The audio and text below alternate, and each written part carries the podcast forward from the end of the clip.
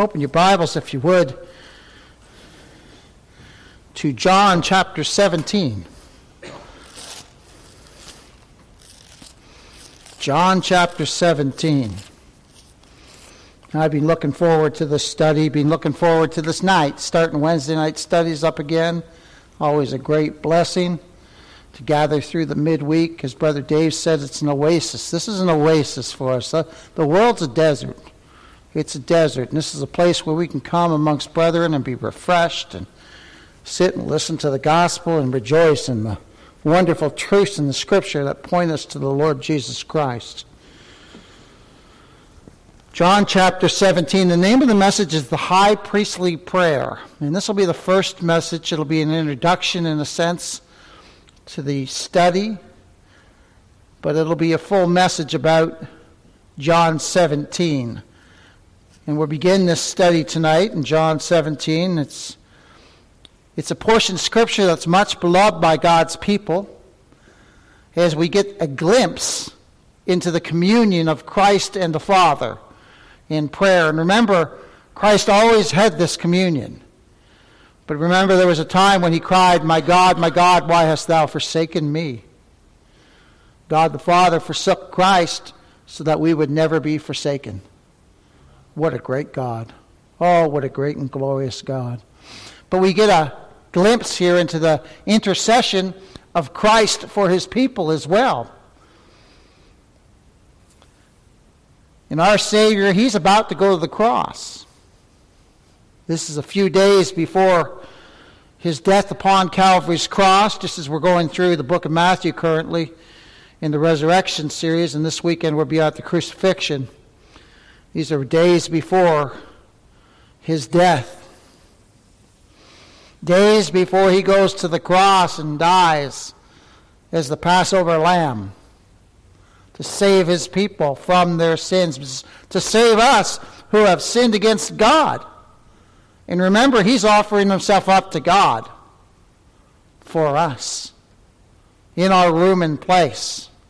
Wonder of wonders that God incarnate in the flesh would do that. And again, we're going to get a good a glimpse into the blessed communion between the Son of God, Jesus Christ, God in the flesh, and God the Father. We're going to get a glimpse into the communion that our Lord had with the Father all through his life. Remember, this communion was unbroken during his life until he died on the cross, again, when, the, when he cried, My God, my God, why hast thou forsaken me? But now he's with the Father, isn't he, in glory. And we're going to see that prayer answered as well in this wonderful text the fact that he's in glory. And it's wonderful as a pattern of intercession. We will see Christ first praying to the Father about himself, and then we'll see Christ praying for the apostles.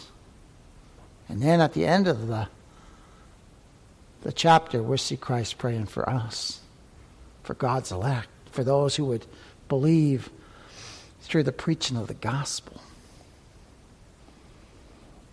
And as believers, this is this is I, I feel like this is one of those chapters where where we feel like Moses. Take off your shoes. You're on holy ground. Now all scripture is holy ground, isn't it?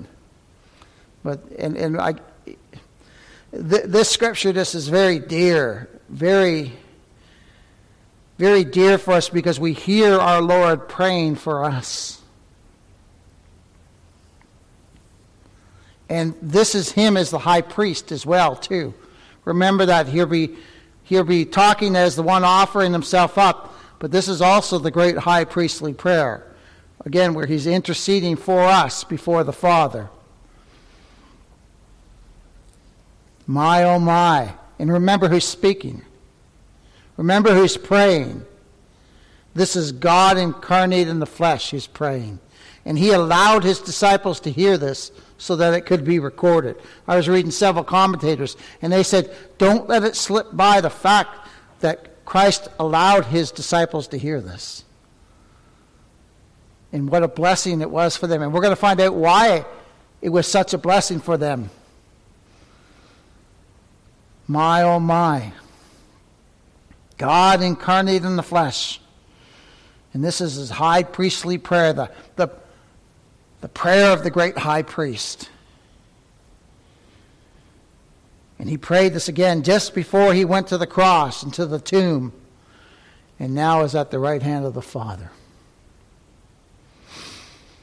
Something to take note of as we read this chapter in a few minutes is there are 26 verses in this chapter. 26 verses. And as we read this chapter, we're going to read the whole chapter to start. As we read this chapter, take note of how much our Lord speaks of those whom the Father has given him.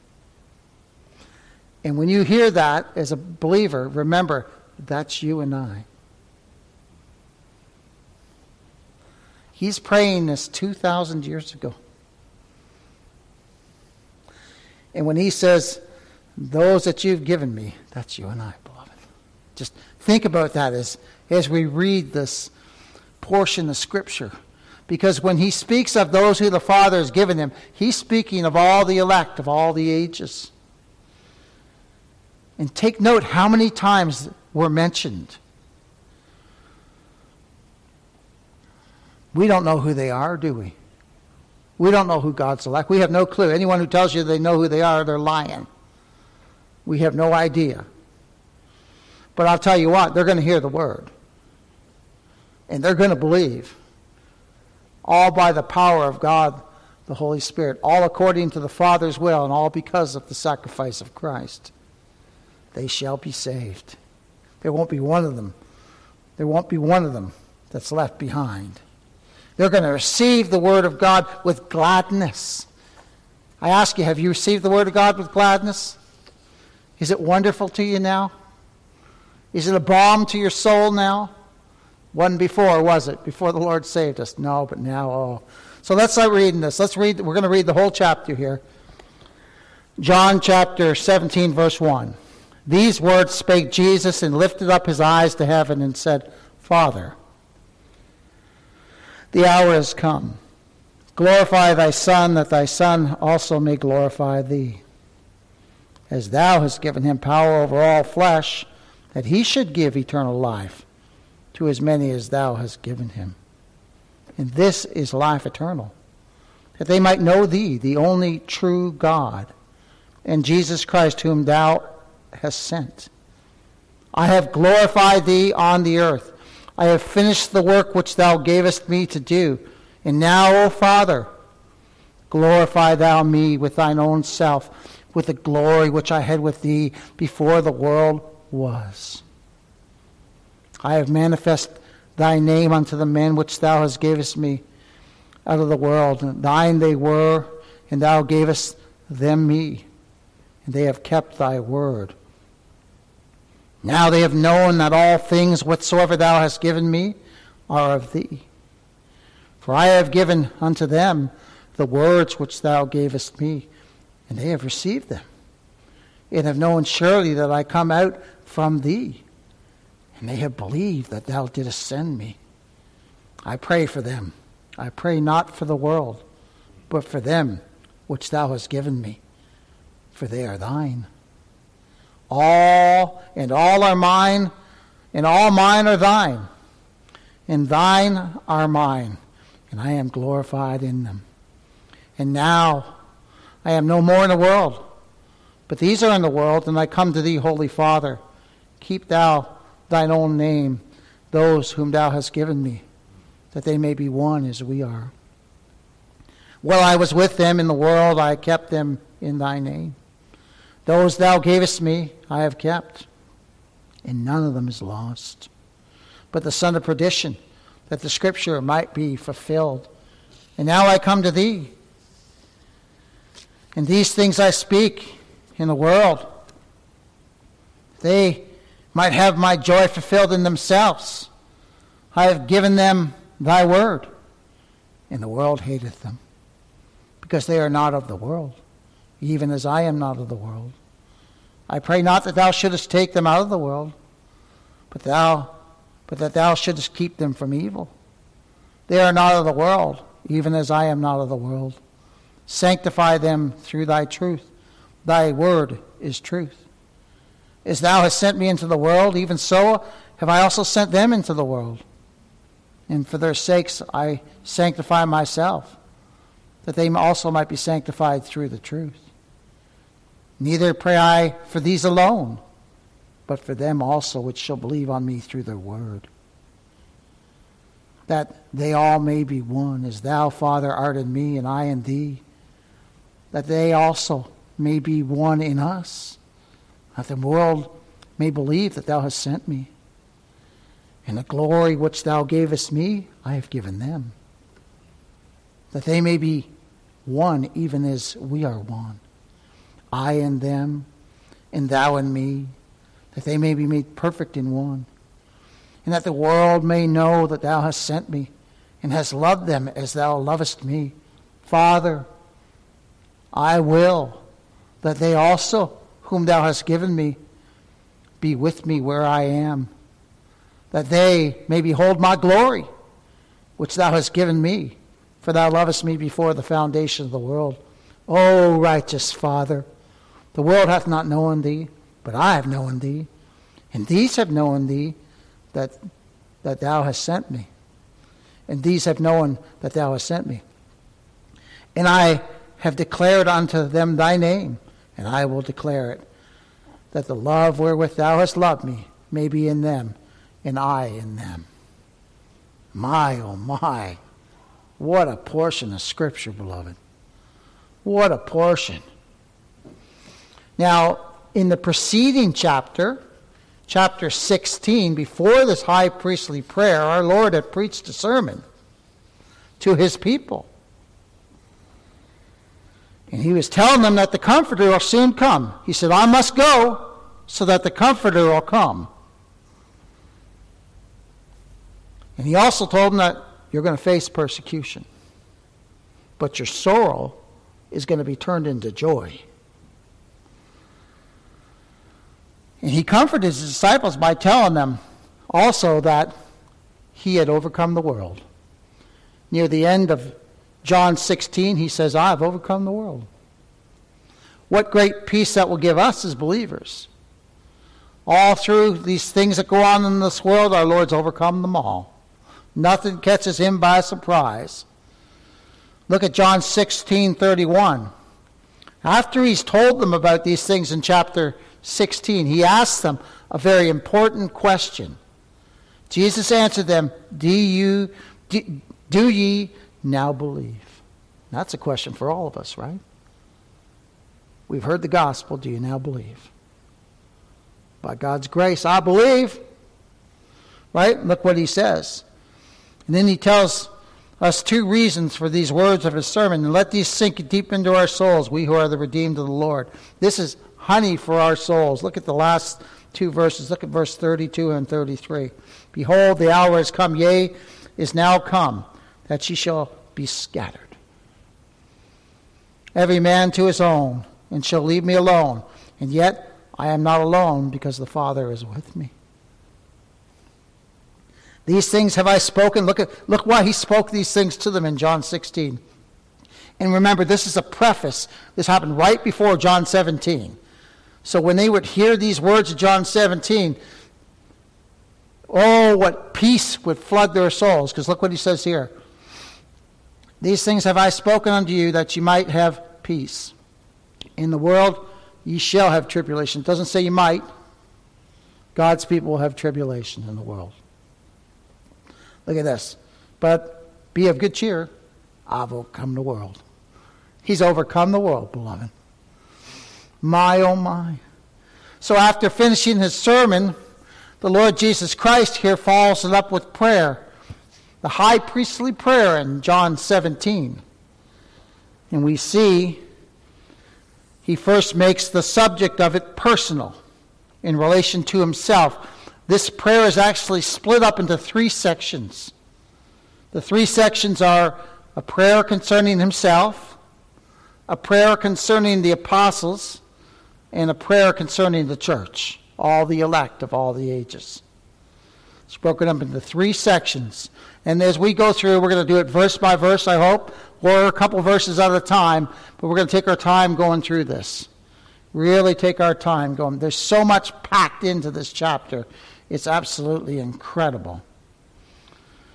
And again, the communion of the Lord Jesus Christ is brought forth before us, the communion that he had with the Father. Look at verse 1. These words spake Jesus and lifted up his eyes to heaven and said, Father.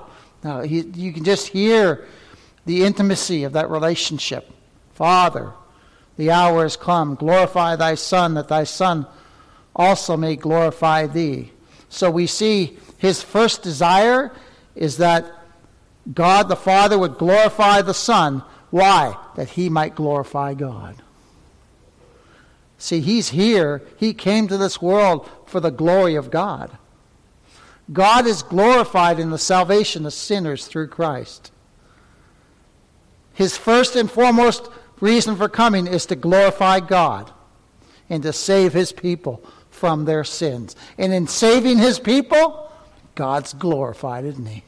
And he's not just glorified by Christ, he's glorified by us, by our mouths, praising his name for what he's done. Oh my. It's incredible, beloved. It's absolutely incredible. And note he didn't say, Glorify me that I may glorify thee. No, he says, Glorify thy Son. Thy Son. So he's talking about the relationship that they have. Is God the Father, God the Son, we know, and God the Holy Spirit, the three are one. He's talking about the relationship that they have. And remember, he's in submission to the Father while he's on this earth. He's submitting to the will of the Father. But his will is the same as the Father's. We're going to see that later on when we go through the near the last section about us as, as the church. His will is the same as the Father. My oh my. So our great Savior here is is bringing forth his intimate relationship with the Father when he says, Thy Son, Thy Son. Prayer is very personal very personal. And he, he expresses a desire to maintain that sense of relationship at the hour of his coming death. He says, The hour has come. Glorify thy Son, that the Son may glorify thee. He knows the cross is right before him. Time's closing fast. Time's pressing fast. What did he say in the garden? Not my will, but thy will be done. Why? Because he, he, he's here to glorify the Father. And again, he'll be glorified. The Father will be glorified in the salvation of sinners. Sinners that we saw the Father gave him. My. And again, notice how personal this is. Glorify thou me with the glory which I had with thee before the world was. He's expressing his desire for a return to that of which he emptied himself of. He set aside his glory, didn't he? When he came to this world. He set aside his glory to come to this sin cursed world to redeem our eternal souls. My, what love. And it's the love, it's the eternal love that drove him here, drove him to come here for us, to save our souls. People always talk about getting saved from hell. Well, I need to be saved from my sins. Hell is a result of my sins. I need to be saved from my sins. That's what's most important. And and the scripture says, the scripture says he came to save his people from their sins. That's what we need to be saved from. My. No one wants to go to hell. I've not met anyone yet who wants to go there. Not one. My, oh my. So he has a desire to return to the glory of which he set aside when he came to this earth. And you know what? The only, the only way of returning to glory, the only way is through the cross. That's the only way. Through the cross. That's what the Father's willed, right? That's what he sent down here to do, to save his people from their sins. So he must go that cross, he must die. Remember, he knows the end from the beginning. He knows what lies ahead. He knows exactly what's going to happen. He's God in the flesh. My. Then from verse 6 to 19, he prayed for the men who were then about him, the apostles. He prays to the Father. Look at verse 6. He prays to the Father the work he's already done for them. He's manifested his name to them. Look at John 17, 6. I have manifested thy name unto the men which thou gavest me out of the world. Thine they were, and thou gavest them me, and they have kept thy word. Now notice this. Notice, which thou gavest me out of the world. We're cut from the same rock as everybody else. We're hewn from the great quarry of mankind, aren't we? And the only one who made us to differ is God. Oh, look at that. And it says, Thine they were, and thou gavest them me. Again, we see the Father's given him a people. And this is talking about the apostles here, lo. And they have kept thy word. Well, he has only one name, Yahweh, Jehovah. That's his name, Jehovah. My, oh my. I have manifest thy name. And this first group of men are Hebrews. The apostles are all Hebrews. And they knew that God had one name. They knew that God had one name. God had said, This is my name, a memorial name to all generations Jehovah. Now they know him. Now they really know him. They may have heard of him by the ear, right? Which one time we heard of him by the ear. And the Holy Spirit made that word effectual. Oh my, now we really know him. Or, as Paul wrote, are known of God. He's always known us. Isn't that wonderful? And Jesus says here, I have manifest thy name to them. He has interpreted the meaning of the prophetic name that thou took for thyself a long time ago. He says, I have manifested thy name unto the men thou gavest me. Now, they had no, by no means reached a full understanding of who God was. No, not at all. Just as we haven't. We only know what's being revealed to us. But we're growing in the knowledge of Christ, aren't we? And the more we grow in the knowledge of Christ, the more in awe we are of who our God really is. And that's all by the power of God the Holy Spirit. They knew that He was the Word of God. John, the apostle, penned, In the beginning was the Word, and the Word was with God, and the Word was God. That's speaking of the Word, word of God in all His glory in heaven. Right? And then later on it says, And the Word became flesh. He set aside his glory and dwelt among us, and we beheld the fullness of who he was. My, oh my. He set aside his glory to save us from our sins, beloved. My, oh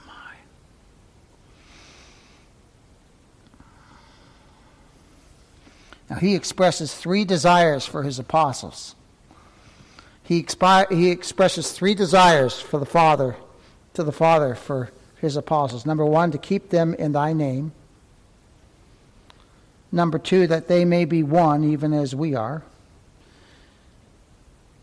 Or that's number, number one. Keep them in thy name, that they may be one, even as we are. Number two, keep them from evil. And number three, sanctify them in the truth. Look at John 11, 17 11.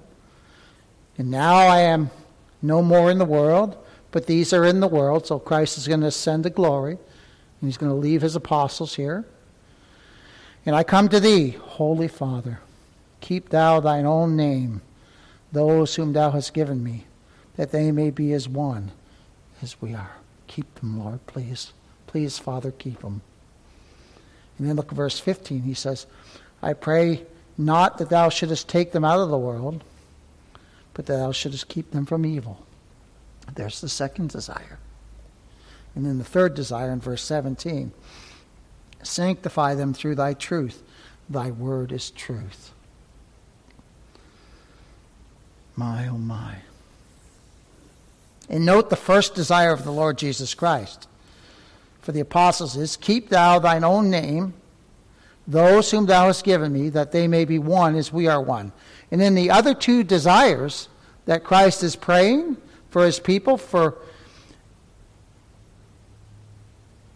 for those who believe through his word, when he says, Neither I pray for these alone, but for them also which shall believe on me through their word. My, oh my. Our Lord Jesus Christ is bringing forth that if the Father keeps them, then they shall be kept from evil, and they shall be sanctified by the Word of God. Then in verse 20, we see the Lord praying for his people. This is the third section that this high priestly prayer is broken into. Look what he says in verse 20. Neither pray I thee for these alone, meaning the apostles. That's who he was praying for in the second section. But for them also which shall believe on me through their word. Now this hits us. He's speaking of all the, all the elect of all the ages, those who would hear from the New Testament, those who would hear the gospel through the preaching of the apostolic truth of the gospel of the Lord Jesus Christ, that salvation is absolutely complete and finished in Christ. Look at that. Neither pray I for these alone, but for them also which shall believe on me through their word, through the preaching of the gospel. And again, this is all the Christians, all the New Testament Christians, all the members of the church of God, and all who are members of the one church are so because they've been born again by the Holy Spirit of God. That's the only way we're in the church. The only way we're, we're in the body of Christ is to be born again by the power of the Holy Spirit of God. Now, we believe because we've been born again, because we're granted faith.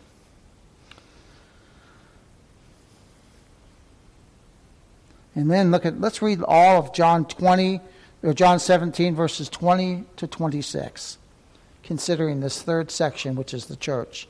Neither pray I for these alone, being the apostles, but for them also which shall believe on me through their word, that they may be one as thou, Father, art in me, and I in thee, that they also may be one in us, that the world may believe that thou hast sent me.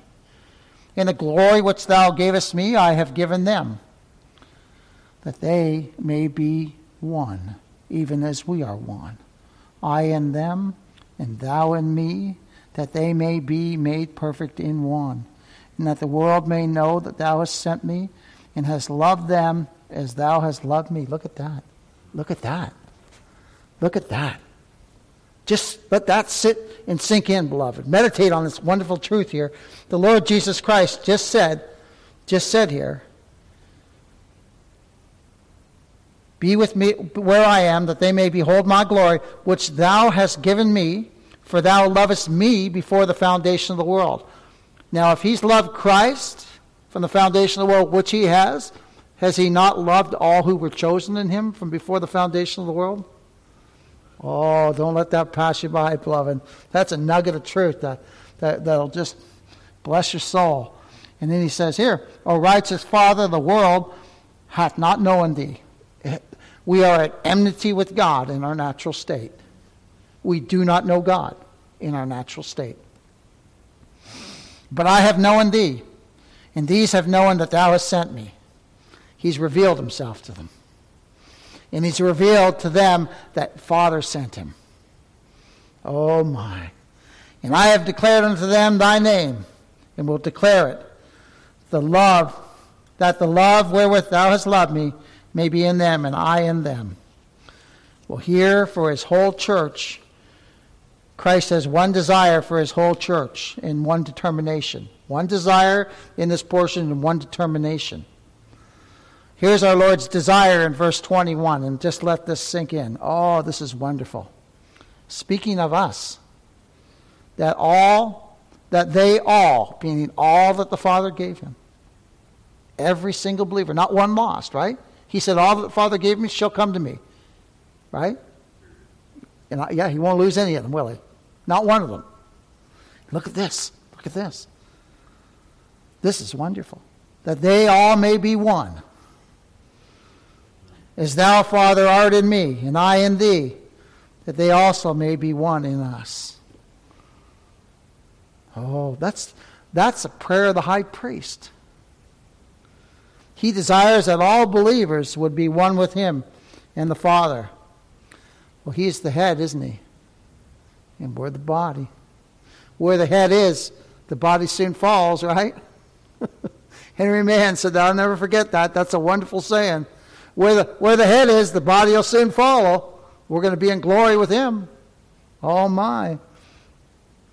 We're soon, very soon, in, in, our, in, in God's timing, we don't know when it is, but we'll either be in glory with the Lord Jesus Christ when we die, or if we're alive at his coming, we'll be caught up. My, oh, my. But our lives are like a vapor. I'm 58 this year. And I look back when my son was born and my, my daughter was born, and it just seems like yesterday, beloved, that I held them in my arms. And now they're both a young lady and a young man. My goodness, adults now. Goes so quickly. So quickly it, it passes by. Now think of this too we know that Christ has a vital relationship with the Father, right? This also speaks of the vital relationship he has with us. He desires us, we his people, we his purchased people, to be with him forever. Forever. What a vital relationship that the Father has with the Son, and what a vital relationship that we have with the Son, and that we have with the Father through the Son. And it's all according to the will of God. And it's all by the power of God. We did not put ourselves in Christ. God put us in Christ. God chose us in Christ before the foundation of the world. My, oh my. Men so arrogantly think they could put themselves in Christ? No. God, that's God's business. That's God's work. We're receivers of this mercy and grace. And salvation's of the Lord, isn't it? From, from start to finish, it's all Him. We see that even here. When the Son's praying, I want them to be with me. My, oh my. One in life, one in light, one in love, one in unity, one in manifestation of being born again by the Holy Spirit of God one in love, all according to the power of the Holy Spirit of God. That's what his people are in Christ. Now, let's look at the determination. I said there's one desire, and we're going to finish this with the one determination. Look at this. Look at verse 24. I didn't see this until I started studying this, and I had to put this in. I was just amazed. This is incredible. Remember, remember who's speaking here. This is God in the flesh. Is anything too hard for the Lord? Can anyone hinder his hand? So if God determines to do something, it's going to be done, right? If the Son determines to do something, it's going to be done. If the Father determines to do something, it's going to be done. If the Holy Spirit determines to do something, it's going to be done. Now look at this. Look at this determination in John 17, verse 24. Look at this. Father, I will. That's the Son of God saying that. I will, that they also which that they also whom thou hast given me be with me, where I am, that they may behold my glory, which thou hast given me. For thou lovest me before the foundation of the world. See the word I will? The two words I will. In the Greek, it's one word. It's defined as I determine.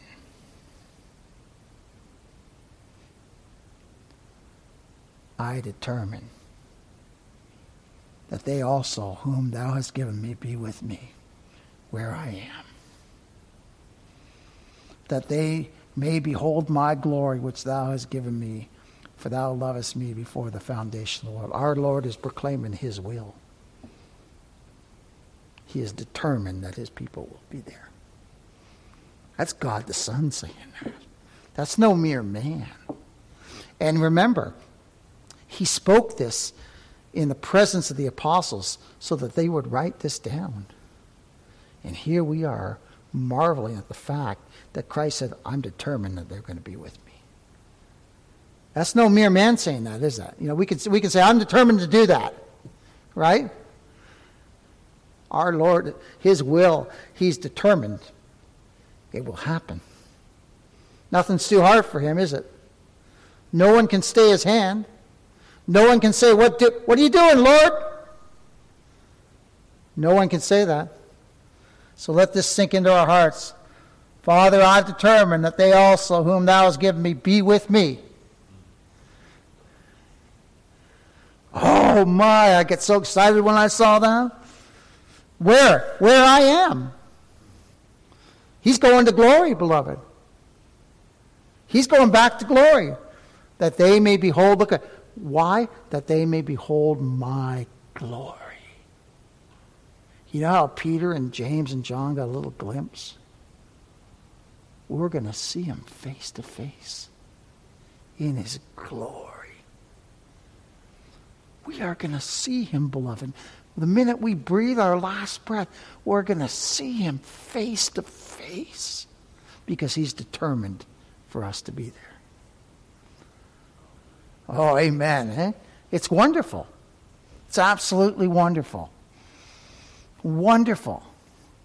This is my determination. This is my decision. This is my will. That they shall be with me in glory, and they will behold my glory. And this is, this is all of us. This is the apostles, all of us, the saints before the New Testament, everyone. We're going to behold his glory. Remember, Job said, I, I heard of you, but now by faith I've seen you. And then one day, when these, this body's consumed, I'm going to see you face to face. That's true for every one of us who are born again, blood washed saints of God. Look at that, that they may behold my glory. That's going to happen. Think of our loved ones who passed.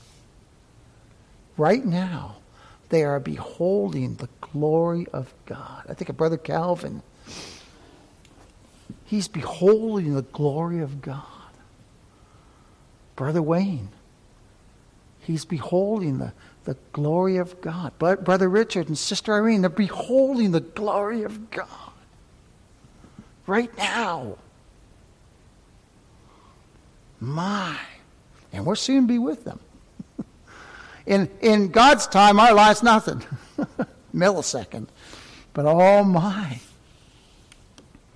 My, behold my glory. Where's that? Well, go back to what he was saying about himself. He's going to the cross, and through the cross, He's, he's going to the cross to glorify God, and then to what? To return to glory.